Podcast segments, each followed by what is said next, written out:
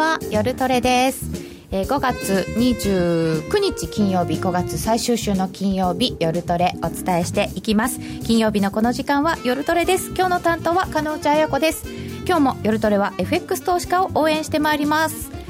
それではゲストをご紹介いたします。夜トレ初登場です。バークレーズ銀行為替ストラテジストの門田慎一郎さんです。門田さんよろしくお願いいたします。えー、そして今日はスタジオが寂しいので高野さんにも手伝っていただきます。高野康則さんです、はい、よろしくお願いします。よろしくお願いいたします来週は賑やかになると思うのでお待ちください、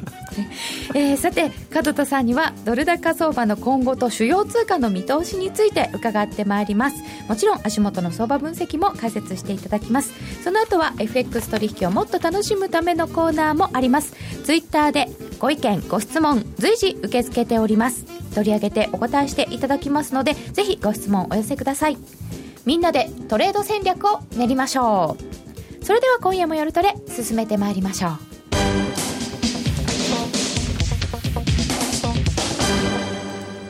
う。なるほど今日はこういう雰囲気なんですね、えー、さて門田慎一郎さんをゲストにお迎えした今日の夜トレ。6月以降のアメリカの景気とドル高ドル円どうなるのかそのあたりから伺ってまいりたいと思います。門田さんどうぞよろしくお願いいたします、門田さんあのアメリカの大学をお出になられて、ね、そうですね。はい。あのカリフォルニアにある UCLA ってなんかよく日本でも T シャツとかで売ってるんですけどあの大学を出てきました。そうですよね、えー、す。ごい。おで、えー、現在バークレーズ銀行為替ストラテジストでいらっしゃいますが、はい。はい、えー、今日はストラテジーいろいろ伺っていきたいと思います。まずアメリカですけれど、はい、どうも冬の間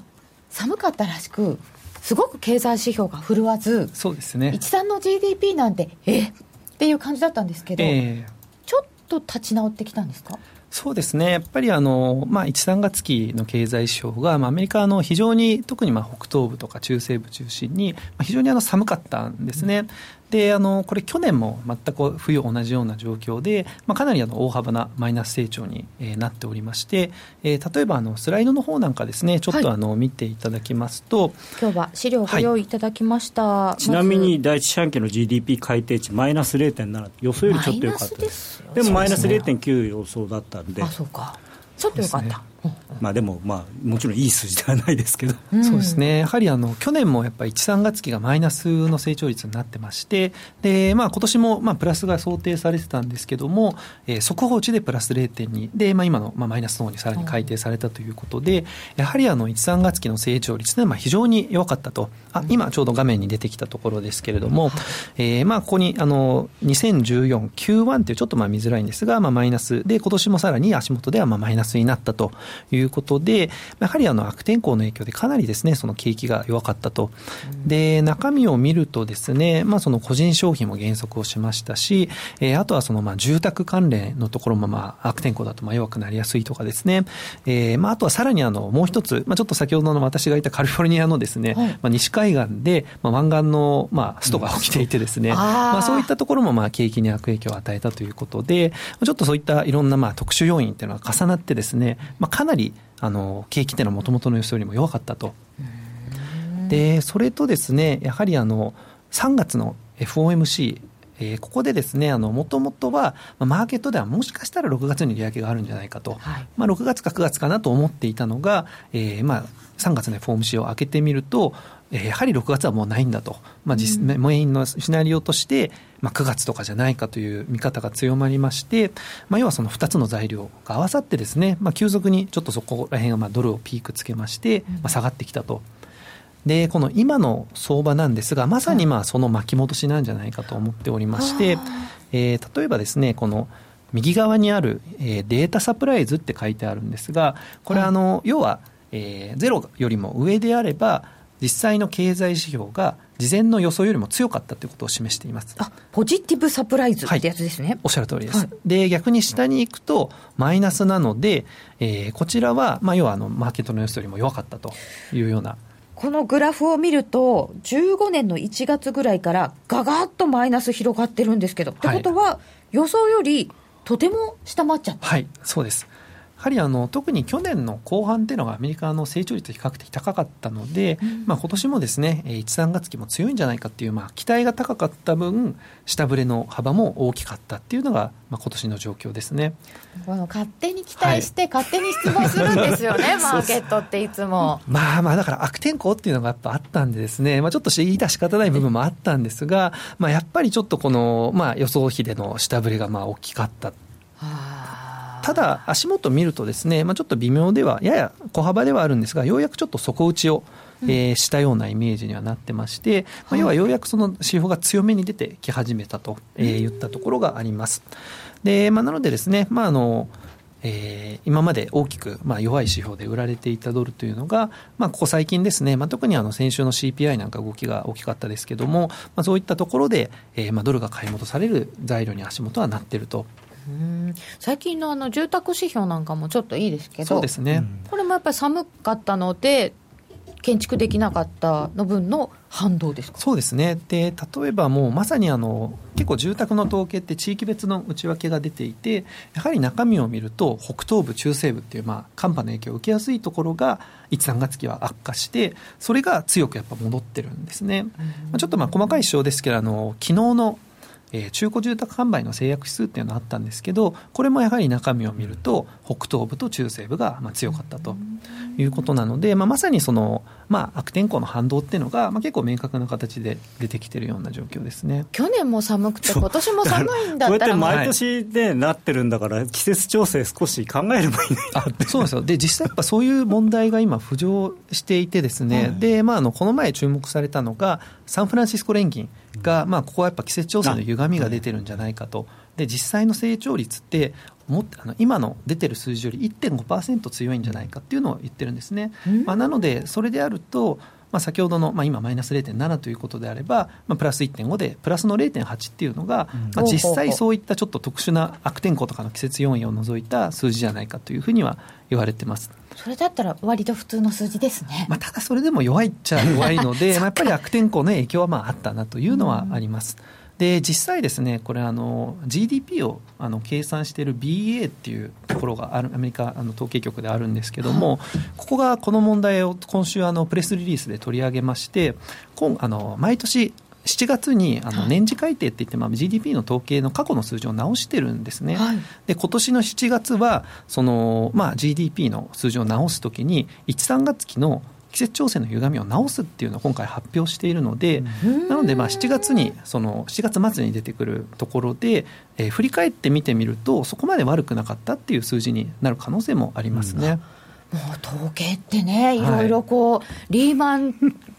後の 急減のとことかで、季節調整かけるとすごくなっちゃうとかいうのを、はい。えー、そうですね直すって言っても、また振り返って何個も直されても、えー、その時もドルとか売っちゃったのにどうするのよっていう。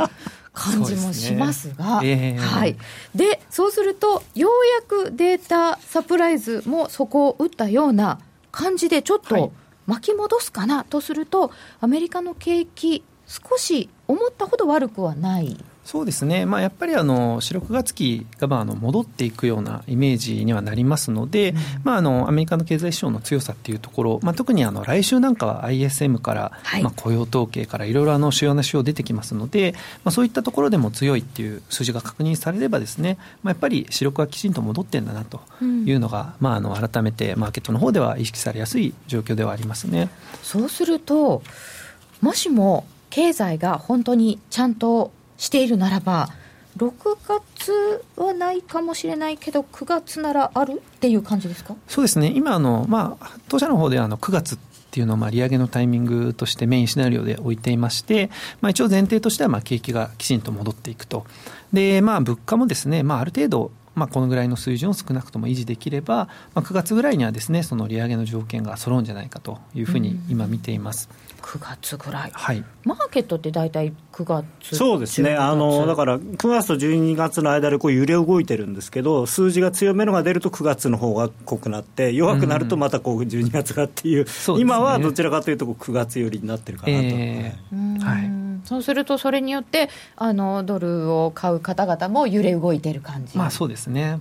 ただ、物価なんですけど、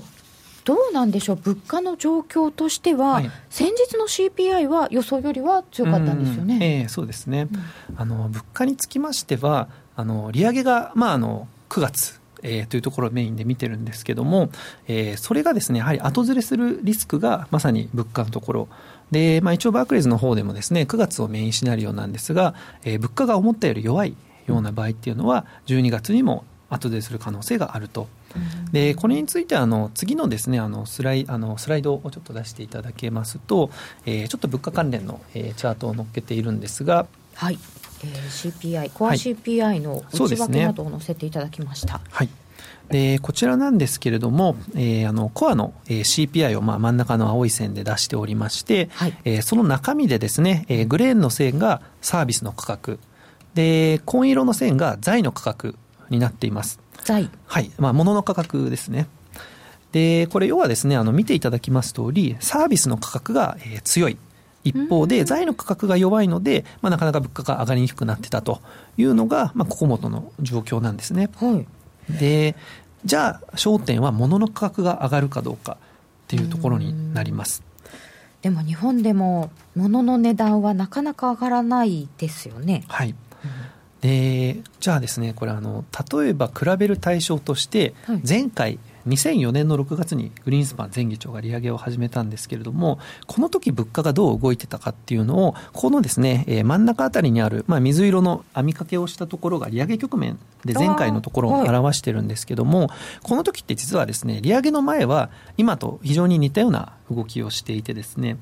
えー、まあ要はサービスは高いですと。で、財が弱い。状況だったんですね。で、それが2004年の時は、利上げの、まあ、前、2004年の初めぐらいから、どんどん元に戻っていきまして、えー、利上げをする頃には全体の物価も2%ぐらいまで戻ってたといったような状況があるんです。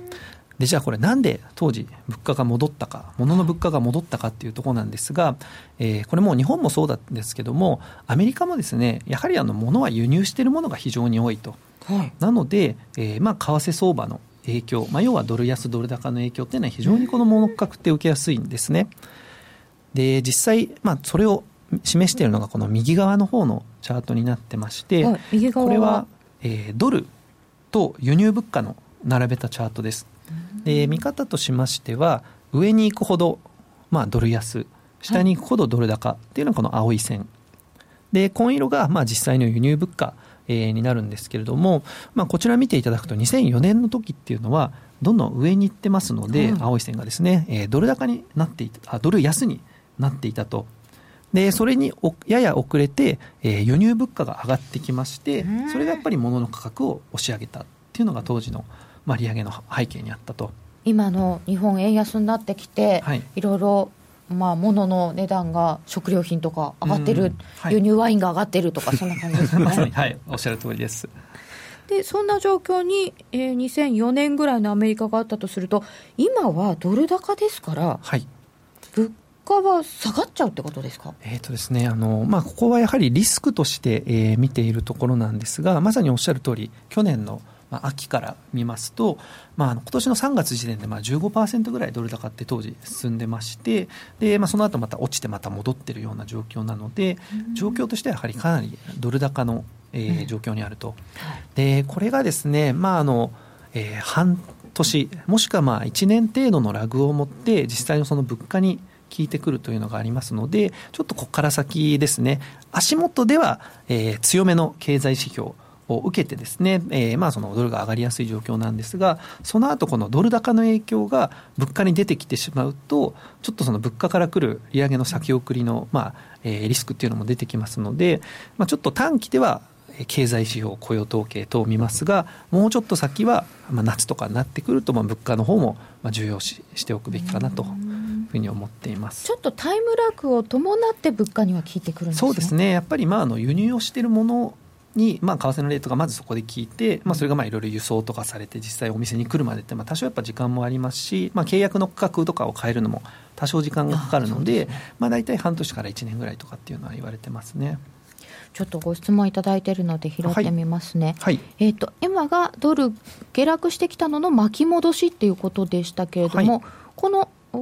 この後かな、ドル高の急激な巻き戻しがあるとしたら、どういう要因が挙げられますか、はい。えー、それやはりですね、あのまあ、一つがまさにあの今の物価、これが、えー、下落をしていってしまった場合、まあ、そうするとですねやはり、まあ、ここのじゃあドル高の背景にあるのは利上げ期待ですので、まあ、それがですね、えー、急速に巻き戻されてしまうと、まあ、要はあのドル高、えー、利上げ期待が後退をするような材料が出てくる。まあ経済なのか物価なのかっていうところなんですが、まあ、特にその物価面ですね見ながら、えー、ドル高が巻き戻されるような時期が来るのがですね、まあ、その利上げを通じた一番のリスクだというふうに思っています。もしも、えー、寒かったり、ストだったりして、指標が悪くならなければ、6月に利上げをしていたと思いますか、えー、これに関してはですね、まああの可能性としては、あのまあ、当時はですねやはり悪天候の影響とかもなければ、ですね景気自体がまあ順調に回復してたと思いますので、そうしたら、まああのまあ、過去の話はまああれなんですけども、まあ、可能性はなくはなかったとは思います。で実際、今でもですね一部のタカ派のメンバーなんかは6月の利上げをすべきだという人も、はい、もちろんいますので、そう、ね。うん、まあ、そういった意味ではもちろん可能性、えー、逆に言うと、例えば3月の FOMC の前では、3月にやるべきだって言ってる人も結構いたぐらいなので、ですね、うん、そうでしたね。FOMC の中でもどんどんずれてきてるっていうのがやっぱ実際ありますね、うん、9月はどれぐらい織り込んでるんですか？あの、まあ、先ほどあのありましたように、まあ、やはりあの9月と12月でまさに揺れていまして最近はやはり9月がやや増えてきているようなイメージではありますがまだそのみんなが 100%9 月って思ってるわけではないので実際9月にやるとなると、まあ、まだその12月って思ってる人が残ってる分ですね多少なドル高に行く余地っていうのはあると思いますし、まあ、逆に12月ってことであればこれも別にみんながみんなどっちかに寄ってるわけではないのでやはりまあどっちかによってまだマーケットにインパクトを与える余地っていうのはありますね。その際に結構急激な動きになるんでしょうか、それとも割とじわじわいくこれはですね、あのまあ、経済指標が、まあ、あのどうなってくるかと、まあ、あとはそこを、まあ、イエレンだったり、まあ、フィッシャー議長とか、副議長とかがですね、まあ、あのどういった、まあ、マーケットを誘導していくかというところにもよりますので、一応、政策当局の方としては、あまり急激な動きはやっぱり望まないというのがあるので、うん、まあ、基本的には緩やかな動きを目指すとは思っていますが、まあ、ここもいきなりじゃあ雇用統計がものすごい強くて、物価も一気に上がるみたいな話がもし出ればですね、うん、まあ、急激に動くかとももちろんマーケットはありますので、まあ、その辺はちょっと実際出てみないと分からないところではありますけどね、本当に指標次第、足元はやっぱり雇用統計ですか？まあ、まず、えー、雇用統計、まあ、金曜日一番大きいんですが、その前にあの月曜日、あのコアの PC デフレーターが出てきまして、うん、えー、まあ、アメリカの場合の消費者物価って CPI と PC デフレーターってまあ2つあってですね、でまあ先、先週の金曜日強かったのはコアの CPI の方。でただ FRB は、えー、PC デフレーターをですねこれあの政策の目標として挙げていますので CPI が強くても PC が弱いとだめだと。でここ数年間のトレンドとしましては CPI が PCE を上回ってる状況が続いてるんですね、はい、なのでまあ要は PC の方がちょっと弱いで、まあ、CPI なんかだと1%台後半までいってますけど PC デフレーターはまだ1%台前半にいます。なので、やっぱりこっちが上がってくるかどうかっていう方が、ダイレクトに金融政策に与える影響がありますので、これがまあまさに来週月曜日なので、まあ、一つ大きな焦点にはなってきてますね。週明け一つ注目ポイントですね、はい。はい、えー、この後ユーロについても伺っていきたいと思います。ではここで一旦お知らせです気になるレースが今すぐ聞ける。ラジオ日経のレース実況をナビダイヤルでお届けします。開催日のレースはライブで3ヶ月前までのレースは録音でいつでも聞けます。電話番号は0570-008460 0570-008460 0570を走ろうと覚えてください。情報量無料かかるのは通話料のみ。ガイダンスに従ってご利用ください。ラジオ日経ポッドキャスト。過去に放送した番組の一部やポッドキャスト限定の番組を iPod などの MP3 プレイヤーでいつでもどこでもお聞きいただけます。詳しくはラジオ日経ホームページの右上にあるポッドキャストのアイコンからアクセス。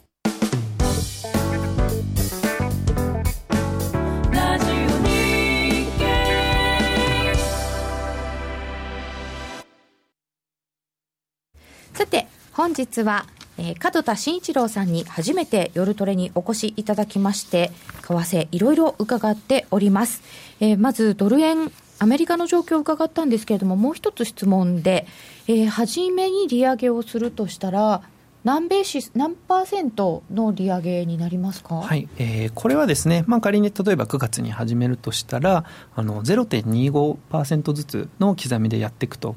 でまあ、今回あの、ちょっと特徴的なのが、えー、従来であれば、まあ、5%とか4%とかって、ポイントの政策金利でやってたんですけど、うん、今ってその政策金利の目標がレンジになっているので、うん、今は0から0.25%、えー、これを要は0.25から0.50に上げると。なのでですね、あのまあ、FRB のえー、彼らの政策金利の予想とか見ると、あの12.5とか、まあ、0.125とか、0.675とかって書いてあるんですが、はい、これはあの12.5ずつ上げるという意味ではなくて、25のレンジで上げていくので、まあ、その真ん中の数字を置いてるっていうところですね。あそうなんですか、はい、なんかあの細かく刻んで、影響を少なくしようとか、そういうわけじゃないそうですね、これはもう25ベースずつ、えー、でやっていくというふうにあの聞いておりますので。聞いております。はい、で、一回こう、利上げした後その後続けてやるんですかね？えー、これはですね、やはりあの FRB 自身の予測を見てみましても、まあ、例えば年間で1%程度というようなあの予測に大体なっていますので、そうするとまあ年に8回、今、金融政策決定会合をやってますので、まあ、2回に1回、まあ、すなわち、えー、四半期ごと、まあ、9月にやったら、まあ、次は12月、12月やったら次3月っていうようなのが一応基本のペースになってます。まあ、もちろんこれってあの FRB が言っているように経済指標次第なので経済指標が思ったより強ければ、まあ、毎回やるかもしれないですし弱ければもしかしたら2回スキップするかもしれないですしここはやはりあのイエレンが、まあ、あとまあフィッシャーも含めた FOMC がですねあの前回の利上げ要はグリーンスパンの時の利上げと、のようにまあ毎回コンスタントに上げていくっていうのがまあもう当時のやり方だったところとは、まあ、一番大きく違う点ですね。なのであの、まあ、結構マーケットって最初利上げがいつなんだっていうところにすごいフォーカスしてるんですけどもやっぱりそれより重要なのはその後どういうペースでやるかの方がまあ重要なんですよね。なのでそういった意味では、まあ、もちろんもちろん最初は重要ですけどもその後のペースでその後のペースをおそらく決めるのは賃金が上がっていくかどうかっていうところになると思いますので、はい、今賃金やっぱりアメリカ比較的弱いのでですね、まあ、ちょっとこれがあのまた前回の利上げの話でいうと2004年の6月の時は賃金全然上がってなかったんですね。で利上げを始めてちょっとしてから賃金が上がり始めたんで、まあ、利上げを継続できたっていうのもあってですね、まあ、今回も賃金は非常に弱いですと。でまあ、ただ、利上げ、最初の利上げぐらいはまあ別に前回もやってるんで大丈夫だと思うんですが、そこから利上げを続けられるかというところで、やっぱ賃金があの焦点になっていくと思いますね。これ、まあ、最初の利上げばっかり気にするのはだめだよってフィッシャーさんにも怒られてはいるのですが でもやっぱり気になってマーケットとしては最初の利上げがもし0.25であったとしたらそこはやっぱり反応しちゃうんじゃないか。どうですか？そうですね、まあ、これはあの、まあ、例えばあの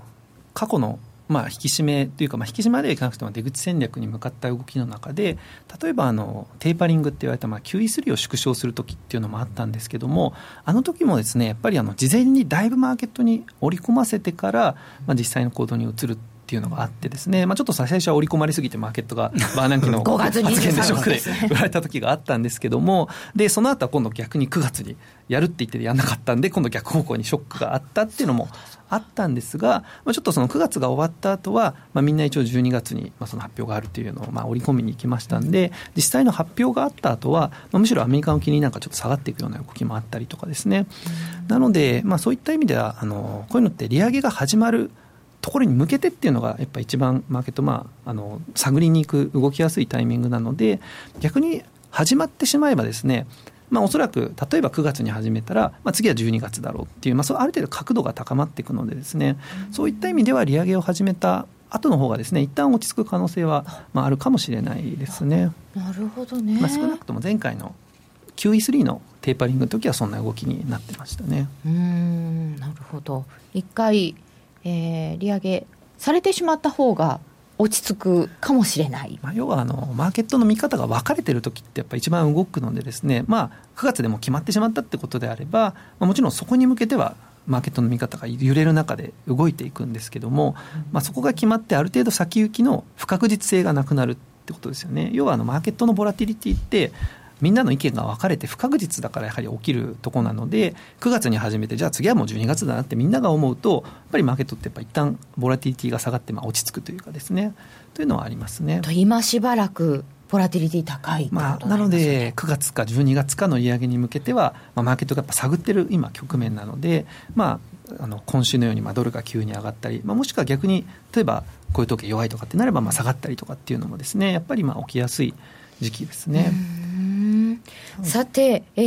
ー、ドル円で時間が経っちゃうので、続いて、はい、ユーロにも行きたいと思います。えー、さて、えー、ユーロもだいぶ動きましたけれども、これはこれで ECB の QE がどうなるんでしょうかということで動いてきたんですよね、はい、そうですね、やはりあの、まあ、年初、まあ、特に去年あたりからですね、もうあの、はい、まあ、アメリカあユーロ圏、これあの、為替を見ても、まあ、金利の相場を見てもですね、えー、始まりは去年の8月、えー、ドラギ総裁がですね、はい、あのジャクソンホールのえー、要はアメリカで毎年行われているジャクソンホールですね、これあの昔は結構あのバーナンキ議長が QE2 を予告するのに使ったりとかってすることで、まあ、非常にあの注目度が高いシンポジウムがあると。ちなみに今年はイエレン出ないみたいなんですが、そうですね、聞いて、僕、もしかしたら9月にやらないんじゃないかと思って。それこそそのマーケットに織り込ませるための絶好の機会を自ら放棄するっていうのはなんか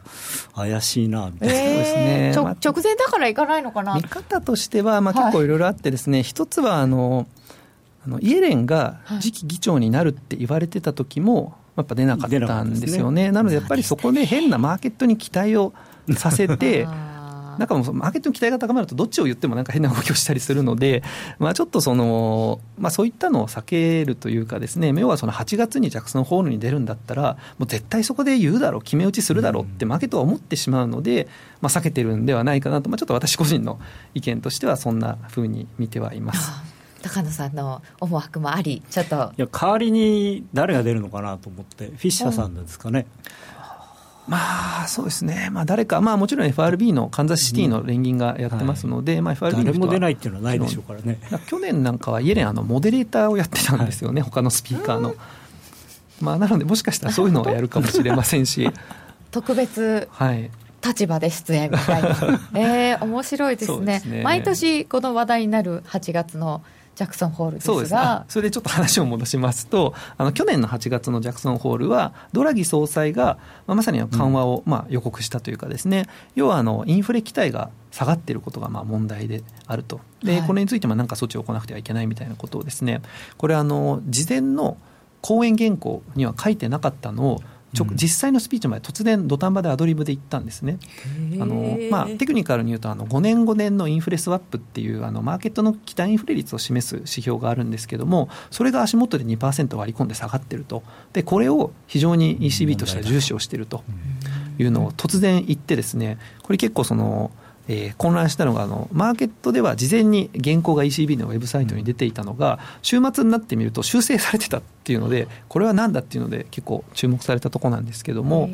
まあ、要はその時に、えー、ドラギ総裁が、まあ、あの追加緩和を、まあ、あの言ってですねでそこからやっぱり、まあ、あの QE に対する期待感が高まっていったというのがあります。で実際1月発表されて3月から始まったというところなんですが、えー、なのでそういった環境の中でですね、まあ、いわゆる QE トレードですね、という形で、えーまあ、為替ではまあユーロ安、金利ではまあドイツの金利の低下、えー、株ではまあ欧州株高っていうですね、まあ、そういったポジションがまあみんな取りに行くようになってですね、どんどん溜まっていったと。はい、ずっとその方向でしたよね。そうですね。うん、で、それでまあ1.05ぐらいまで落ちていって、えー、まあ4月の末から5月の頭のところですね、まあ、ちょうど日本がゴールデンウィークのあたりでしたけれども、まあ、そこで急速に逆方向に、もう金利も為替も株も全部逆方向に行くっていうですね、まあ、よくあの相場であの Sell in May とか言いますけど、まあ、それに近いようなですねことがまあ欧州の QE トレードで今年は起きたと。なるほど、いや、でも本当にあの金利があんなに低くなっちゃって、はい、金利じゃないじゃないみたいな、ドイツ。そうですね。あの、日本と逆転したっていうのがやっぱりびっくりしましたね。そうですよね、でもそれが巻き戻った、で、どこまで戻るのと思ってたんですけれど。はい。結局1.15あたりまで、まあ、いかずというところにまあ戻ってきたようなイメージになってまして、でじゃあこれですねあの考えてみるとじゃあなんでえー、QE トレードがまあ巻き戻されたのかっていう、まあ、要はポジションが溜まってたんでっていうのももちろん一番の背景としてはあるんですが、実際の経済の状況も、まあ、ちょっとそっちに向かわせるような動きが当時は働いていたと。そうなんですか、はい。でまあ、2つあってですね1つが、えー、経済の成長率、うん、えー、これ1、3月期のユーロ圏っていうのがあのプラスの0.4%前期比でですね。でこれはあの昨年の10、12月がプラスの0.3だったのでそこからやや加速をしたと。で結果としてあの先ほどあったようにアメリカマイナス成長でしたのでアメリカとヨーロッパの成長率が逆転してヨーロッパの方が強いっていうふうに1、3月期なったんですよね結果としては。そうそうですね、はい、変な話ですが。まあまあいろいろあってそうなってしまったと。でまあ、それが一つまずあったのと、もう一つがやっぱ物価ですね、これはあの昨年の12月とかはマイナス0.6%とかですね、年末にあのなっていて、やはりヨーロッパも日本のような、まあ、デフレになってしまうんじゃないかという懸念がまあかなり強まってたと、でそれがですね一応その後はまあ戻してまして、まあ、あの一応まあマイナスでは少なくともなくなっているようなところまで来たということで、さすがにデフレのシナリオではないよねというのが、うん、まあ、マーケットで織り込まれ始めていったと。いうことで、まあ、ポジションのたまりと、まあ、指標が良くなって、まあ、物価もさちょっとデフレっぽくはなくなってきたっていうのが重なって、まあ、5月の頭の大きなユーロの買い戻しに動いたと。でただそれもですねやっぱりあの巻き戻しが急にガーッと出てきたんですけどもやはりよくよく見てみると、まあ、アメリカは4、6月期は戻りますよねとそうするとやっぱアメリカの方が強いですよねと。で、ユーロ圏もですね、えー、まあアメリカの方が強いという相対感もそうなんですが、ユーロ圏自体も中身を見るとですね、これあの、1、3月期、えー、全体は加速してるんですが、ドイツとかオランダとか、まあ要は本来はユーロ安で輸出が伸びて景気が良くなるようなところっていうのがちょっと景気がピークアウトしてる減速をむしろしてるんですね。なのでそういった意味でちょっと景気のまあ改善の持続性のところにもまあ多少疑問符がまあ残ってたっていうのりに残ったのもありますし物価もゼロにはあの、まあ、戻ったけれども、じゃあそこからどんどん上がっていくかっていうと、まあ、やはりあのユーロ圏、まあ、需給ギャップが非常に大きくて、まあ、失業者も非常に多くて、まだまだ構造改革であったり、まあ、リストラっていうのが続いているような国もありますので、そうすると、どんどんどんどん物価が上がるわけじゃさすがにないよねと。例えば実際あの、まあ、あのヨーロッパの方であのマーケットのコンセンサスとかを見ると2016年の末でもですねあのインフレの見通しがまあ1.1とか1.2とかなので、まあ、やはりその、まあ、到底これでもう全部良くなってるような状況でもまあないということですのでなのでそうするとやっぱちょっとユーロを買い戻したけどもここからどんどん上がるっていうのはやっぱりおかしいよねと。うんで、まあ、一部でその QE が早く終わるんじゃないかみたいなのも当時言われてたんですが、はい、ECB で、まあ、ドラギ総裁とか、まあ、あとはその金融政策の担当しているクーレクーレ理事とかがですね、はい、いやこれはきちんと2016年9月までは少なくともやるんだと。いうことをやっぱり明確に言いましたので、まあ、そこでやっぱりあやっぱりヨーロッパの、まあ、EU に関しては、まあ、下の方向なんだなっていうところが、まあ、ちょっと再び今織り込まれてきてるっていうところじゃないかと思います。ちゃちゃんとなんかこう経済データなんかも同じような時期にそういう動きをしてたんですね。そうですね、うん、まあ、一時的とはいえアメリカと逆転してた、はい、でもそんなでもないかな、うん、ドイツ、ね、一人勝ちって言われてたところがちょっと頭打ちってなると、うん、この先の希望がちょっと低下しますよね。まあ、そうですね、えーそうすると、今後のユーロについてはどうご覧になりますか？そうですね、なのであの、まず欧州サイドに関しましては、やはりユーロ安の圧力がまあ続くだろうと、うん、であとは焦点はアメリカ側ですね、まあ、要はそのユーロドルのパリティに行くのかどうかっていう話でいきますと、一応、まあ当社は年内にパリティ達成できるだろうと見てるんですが、これももちろんあのアメリカ側の、まあ、ユーロドルですので、アメリカの方がぱりまあ9月の利上げをするっていう話になってですね、まあ、きちんと回復をしていくのであれば、えー、ユーロ安とドル高重なってですね、まあ、そのパリティというところも可能だろうと。まあ、逆にじゃあアメリカが、まあ、先ほどのリスクじゃないですけど利上げがやっぱ遅れるって話になってくると、まあ、ドル安というかですね、まあ、ドルがそんな強くならない。で結果として、まあ、そこまでは下がらないっていう可能性もあるので、まあ、ちょっと欧州とアメリカまあ双方見ながらただメインのシナリオとしてはまあ、パリティというところは可能じゃないかというふうに見ています。さらにややこしくしているのがギリシャさんがいるじゃないですか、はい。はい、あれどうなるんですか？そうですね、まあ、まさにあの、まあ、来週5日ですね、IMF に対する対あの対する返済が待ってまして、まあ、まさにあの雇用統計と同じ日ということでですね、まあ、いろいろニュースが来週はあるんですけれども、えー、やはりですね、あの、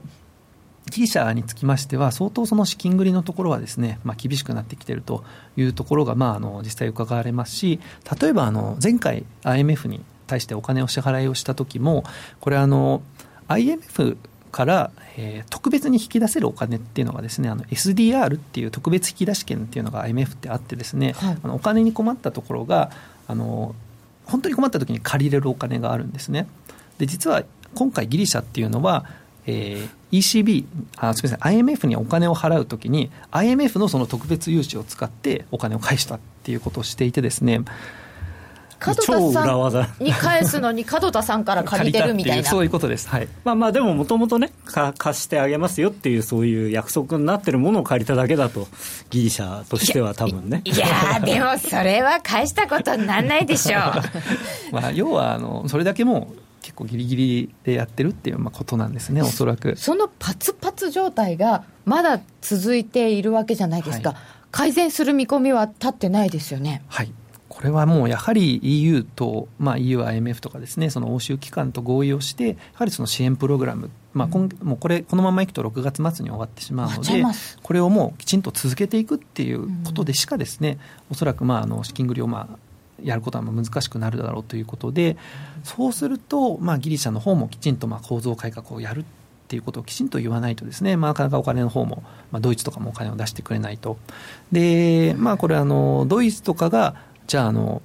えー、譲歩するかっていう話も、はい、EU 側がですねっていうのもあるんですが、これもさらにやっぱ難しくなってきていてですね、はい、で理由としてはやはり今週、まあ、スペインの方で、まあ、地方選ありまして、はい、ここであのポデモスっていう政党がですね、えーまあ、勝ったと。でこれ要はあの反財政緊縮派。であの今のギリシャの与党のシリザと仲がいい政党なんですね。そうなんですか、はい、あの党首同士も非常に仲が良くてですねお互いの党大会に行ったりしてるみたいなんですけどもあのそういったところがですね、まああのえー、欧州で力をつけてると、うん、そうすると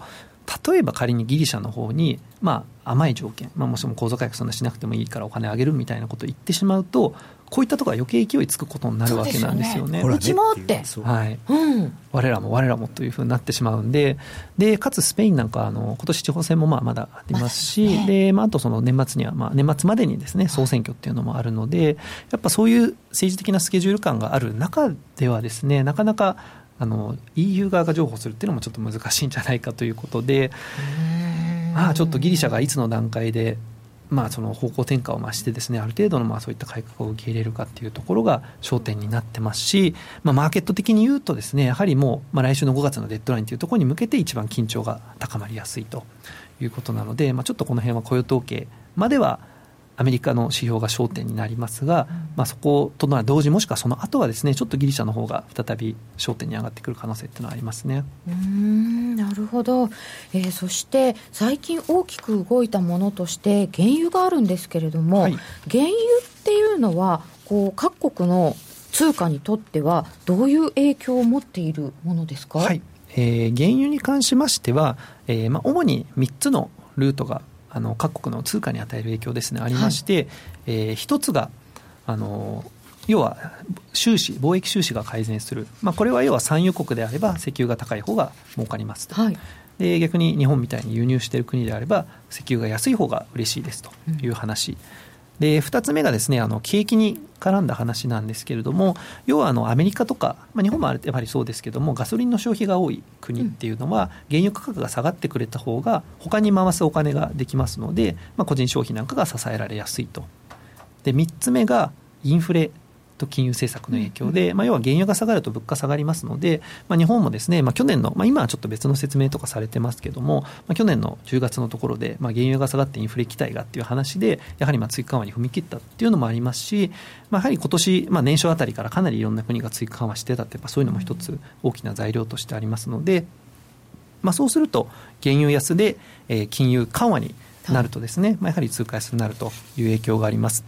で、ちょっとそれらの3つの影響をまとめたのが、ここの今画面に出てるものなんですが、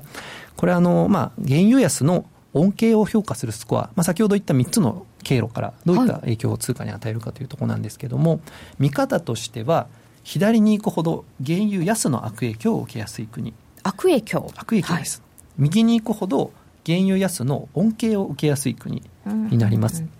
でここで言うとですねあのまず左の方を、えー、悪影響を受けやすい国見るとですね一番左からノルウェー、カナダ、マレーシア、ロシア、メキシコということで、まあ、いずれも産油国ですね。はいうんうん、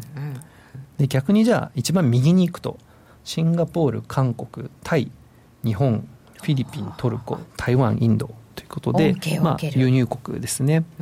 でかつ特にですね、まあ、あのアジアの製造業が強い国っていうのは多くてですねこれはあの石油が安くなる恩恵だけではなくて原油安によって例えばアメリカの景気が良くなるのであれば輸出も増えるということで、まあ、ダブルで恩恵を受ける国っていうのがやっぱ右の、まあ、製造業が強いアジアの国っていうのは多くなってます。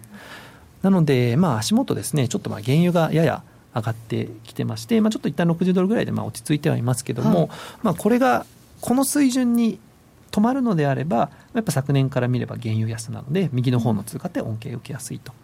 逆にここからさらに原油高に行くとかってなると、やっぱりあの、まあ、左の方の産油国の通貨が恩恵を受けやすいですね、うん、実はこれは新興国に結構影響があるということで、あのそのバーナンキさんの5月の23日の時に、結構、新興国通貨が影響を受けたなというのが印象に残ってるんですけれども、今回もアメリカが利上げをすることによって、そういう影響はありそうですか？そうですね。あの、えー、一つにやはりアメリカ、まあ、前回大きく影響を受けたときは、えー、さに2013年の5月のバーナンキの発言、えー、あの時何があったかというと、アメリカの長期金利がですね、まあ、10年の金利が、えー、大体まあ1.6%から3%まで上がったんですね、要はまあ1.5%近く金利が急騰したと。急騰ですね、はい。でやっぱりあの長期金利がまあアメリカ大きく上がる局面っていうのは、まあ、新興国の通貨ってまあ圧力にさらされやすいということがありますので、うん、なので、えー、まあやはり金利の動向っていうのがまず EM に与える影響を見る上では、うん、えー、注目されます。で一応ですねあの、えー、もう一つチャートがありまして新興国でも、えー、新興国でも選別化が重要というものなんですが、えー、この,、まあ、あのチャートで示しているものに関しましては、ここ数年間の新興国の,、えーまあ、あの通貨を2種類にちょっと分けているんですが、はい、紺色の線は製造業が強い新興国の通貨、えーまあ、ここにはですねちょっとピックアップをして、ポーランド、ハンガリー、メキシコ、韓国、タイというのを載せています。で青い線の方はこれ高金利の新興国通貨ということで、まあ、ブラジル、インド、ロシア、トルコ、ナガまあ、そういったようなところを並べています。でこれ要はあの青い色つけたところが、バーナンキがまあ QE の減額の話をして、まあ、テーパリングタントラムとか英語で言われてるやつですけども、まあ、マーケットが混乱した時期。でその時ですね結構 EM はもうジッパー人からけで全部売られたんだみたいなあの見方があったんですけども、はい、実際見るとですね、うん、紺色の線ってほぼ横ばいそうですね。これ、製造業が強い新興国を集めた方は、あんまり下がってなくて、はい、えー、むしろこの高金利の方の落ち方から見ると、全然下がってないぐらいにしか見えない。そうですね。高金利の方はもうこれ、まあ、全体で15%ぐらいタイドル落ちてましたので、やはりまあ相当このあの影響が違っていたとなるほど。製造業が強いのかどうかあと先ほどの原油も含めてこれの影響というのが新興国でも現れてくる。そうですね。ということですね。なので、まあ、理由としてはやはりあの製造業が強い国っていうのはアメリカが要は利上げをできるぐらい景気がいいのであれば輸出が伸びますのでそれでまあある程度相殺されてるんですね。で金利が高いところってやっぱあの金利を魅力にしているような国ですので、アメリカの方で上がってきてしまうと、まあ、どうしても悪影響を受けやすいっていうのがあります。アメリカで金利が上がるんだったら、アメリカドルでいいよねってなってそうですね、まあ、あとさらに言うと、やっぱり引き締めの時ってあの株価なんかが悪影響を受けたりしますので、そういう時っていうのは、この高金利の通貨、まあ、キャリートレードの対象によくなるんですけども、そういったトレードがリスクオフで、まあ、巻き戻されてですね、まあ、売りの圧力にさらされるというのもあります。なので、まあ、ちょっとこの製造業が強いか高金利なのかで影響のまあ差が出てくるっていうのがまず一つ目のポイントですね。今年この後は新興国通貨でもこの辺の選別化は重要かもしれません、はい、ね、はい、えー、今日は、えー、アメリカドルの行方それからえー、ユーロ ECB のお話そして新興国通貨についても伺いました、えー、本日のゲストバークレーズ銀行為替ストラテジストの門田慎一郎さんでした。どうもありがとうございましたドル円が大きく動き始めた今だからこそ選べるミラートレーダーで FX トレードにチャレンジしてみませんか？FX プライム by GMO の選べるミラートレーダーはストラテジーと呼ばれる運用実績の高い投資戦略を選択するだけで24時間自動で売買、収益チャンスを逃しません。また、為替のプロが厳選したストラテジーのパッケージ、ストラテジーパックも多数ご提供しています。システムトレードを始めるなら FX プライム by GMO の選べるミラートレーダーをご利用ください。株式会社 FX プライム by GMO は関東財務局長、金賞第259号の金融商品取引業者です。当社で取り扱う商品は価格の変動等により投資額以上の損失が発生することがあります。取引開始にあたっては、契約締結前交付書面を熟読、ご理解いただいた上で、ご自身の判断にてお願いいたします。詳しくは契約締結前交付書面等をお読みください。ソニーの卓上ラジオ ICF-M780N 好評発売中。デザイン操作性もシンプルなホームラジオです。ラジオ日経のほか AM、FM が受信できます。お休みタイマーと目覚ましタイマー機能付きで価格は税込1万800円。送料が別途かかります。お申し込みは0335954730ラジオ日経通販ショップサウンロード。またはネットショップサウンロードまで。CD 金井さやかの90日で仕上げる TOEIC テスト。ステップバイステップコーチング。好評発売中。500分にも及ぶ音声ファイルとボリュームたっぷりの PDF ファイルを1枚に収納。しっかり確実にテストに向けた指導を受けることができます。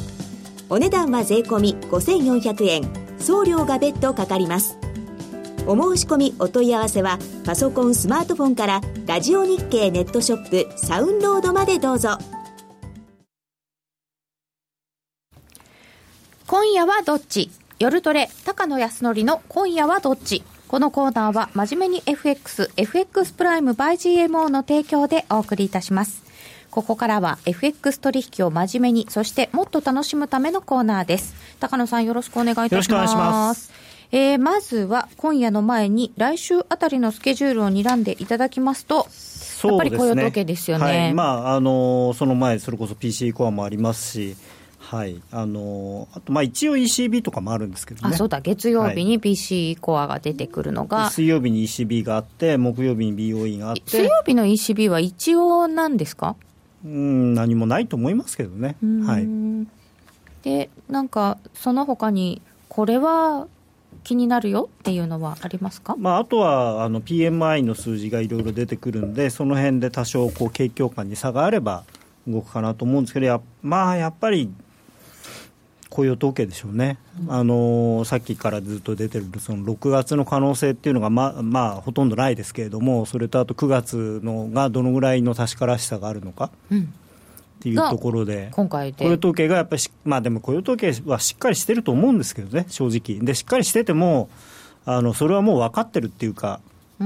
これからまたきあの悪くなるわけは多分ないので、まあ、非農業部門雇用者数なんかはそんなに悪くならないよね、うん、だから問題はやっぱり賃金がちゃんと上がってるかどうかとか、それから、まあ、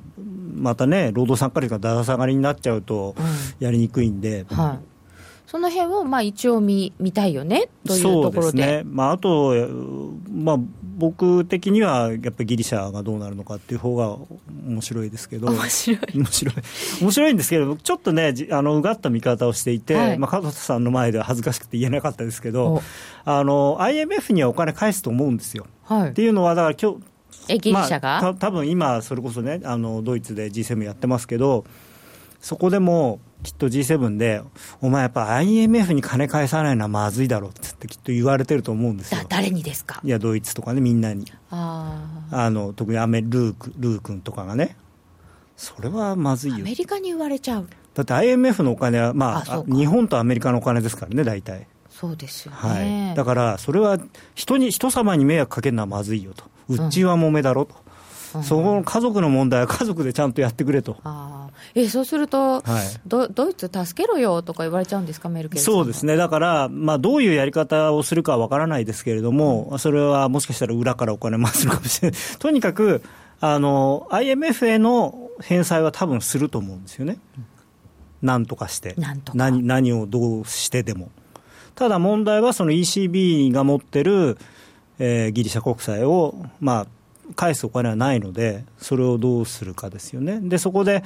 まあ、国民投票やるとかってって今から来週やりますってわけにもいかないですしね、やるんだったら、だってそれなりにやっぱりじ時間が必要じゃないですか。ありますよね、うん、インターネット投票じゃないですからね。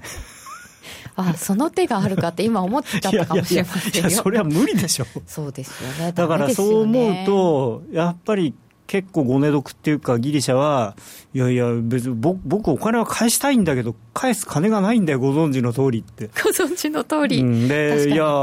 ね、いいんですか、IMF さんに返さなくてって。っていう感じになるのかなと。でも今回返しても、7月がもっと多額だとか。だからその分に関しては、なんとかするんじゃないですか、やっぱりあの EU としても。とりあえずあの、ギリシャ離脱はないあの今年とかっていうかあの単位では多分ないと思いますね、まずだから IMF に対する返済を済ました後でどうしようみたいな。これまで IMF に返さなかった国ってあるんですか？えー、っとね、多分ないと思いますね、ちょっと調べたわけじゃないですけど。あでも、ヨーロッパ的な解決方法、どどうするんですかね、でも本当に、欧州でなんとかしようっていう感じになるのか、まあ、そうなるしかないでしょ、だって EU なんですもん。一緒にやっていこうねっていう、一応、ちぎりを結んだ中でなんですから、そのために。そうです、そうです、やっぱりお互い助け合いましょうっていうことですよね、あれって、政治的にも経済的にもお互いに助け合って、あの連合体、緩やかな連合体、合衆国にはならない、欧州合衆国っていう考え方も本来はあるんですけれども、まあ、そこまではむず難しいとしても、その少なくとも経済統合を果たしましょうということで始めていることなんですからね、ましてやユーロという通共通の通貨を使ってるわけなんで、それは、あれはギリシャがやったことだからっていうことではなくて、ギリシャがもし IMF に対してお金を返さないとなると、要するにユーロ圏とか EU っていうものが信用がなくなっちゃうわけですよね。そうですよね、うん、だとすると、はい、まあなんとか IMF にお金を返したりなんかするように進むのであれば、ユーロはどうなるんですか？まあでもそう、えー、そんなことしちゃうんだみたいな感じで、あのとあともう一つは、あのさっき加藤さんおっしゃってましたけれども、はい、そのドイツなんかも、ちょっとその景気の回復というかが一段落しちゃってるので、ここからもう一回その、うん、それをなんてブーストするには、やっぱりユーロ安にするぐらいしか、その手っ取り早いものがないんですよね。もちろんそのドイツみたいに構造改革だなんだっていうのはありますけれども、それって何年もかかることじゃないですか、まあ、ちなみに日本は20年経って全然何も進んでないですけど、って言ったら怒られるかな、ドイツは本当にいい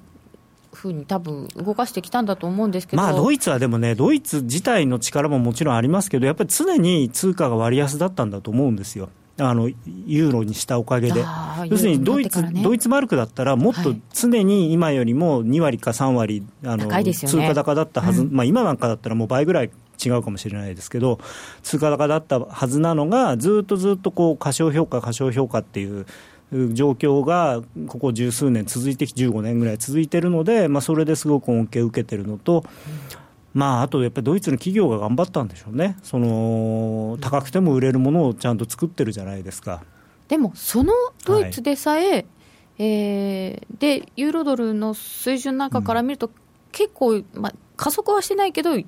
ーロ安で、はい、で税制も変わりましたよね、確か減税しましたよね、はい。はい、それでこの消費っ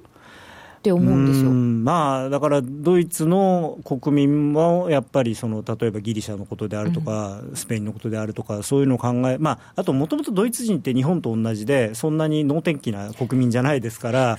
あの原油安くなったからその分なんかか新しいアウディやめてベンツにしちゃえみたいなそういう人はあんまりいないと思うんですよ。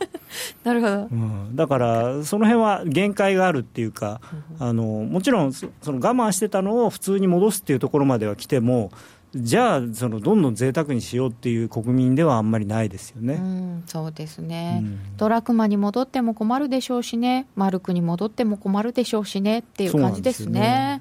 さてそうすると,、えーと、来週は雇用統計もあるしギリシャもあるのでドル円もユーロ円も注目ですか？そうですね、まあ、でもドル円がやっぱりどこまで上がるのかなっていうことをやっぱり見ていきたいなと、まあ、もちろんユーロはね、パリティまで下がるんですけど、最終的には。でもそれってど、えー、いつなんですかね、年内にはないや、僕は年内というよりは、えー、そうですね、まあ、ちょっとね、ジャクソンホールにジャネット・ジャクソンが亡くなっちゃったのは、結構僕的には痛いんですけど、ジャネット・ジャクソンが亡くなった、はい、ジャネット・ジャクソン亡くなって、あそこで一応、ジャネットさんが、はい、あの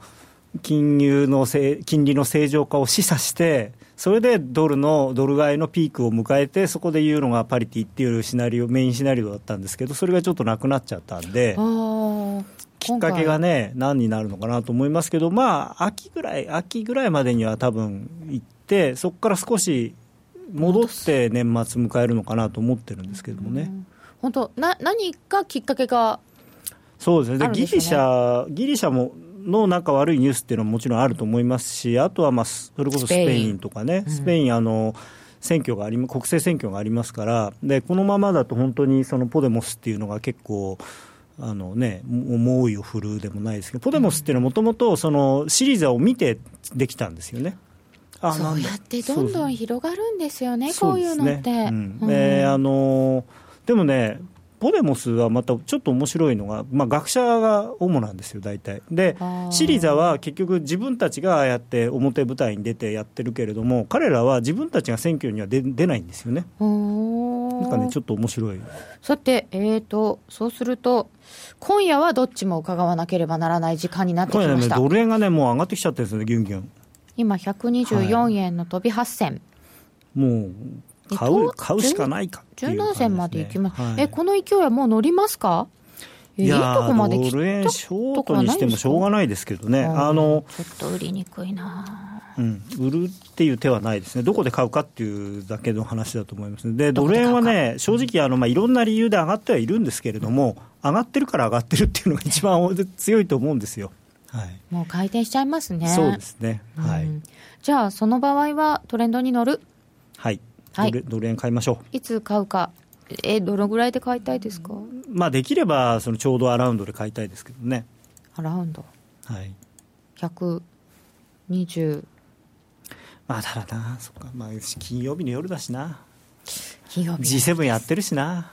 やめとき、やめときますか、やっぱり。やめときますか、ユーロ、ユーロどうします？誰か何か言うかもしれませんけど、まだ。ユーロは別にそんなに戻したりはしないと思いますけどね、あのドル円ドル円の方が確かに麻生さんとか、はい、まあ、そのルー財務長官の顔色を伺って、ちょっとなんか言うかもしれないので、うん、まあ、ユーロはそんなに 1.1の上にストップロスを置いとけば、まあいいんじゃないかなと思います。今のとこ今のところレンジですか？まあまだレンジですね。なんかきっかけがないと、うん。うん、動かないかもしれない、はい、じゃあ今週は今夜はドル円ですね。うん。まあでもドル円はもう週末超えは持たない方がいいと思いますね。あそうですか、はい、そんなに長く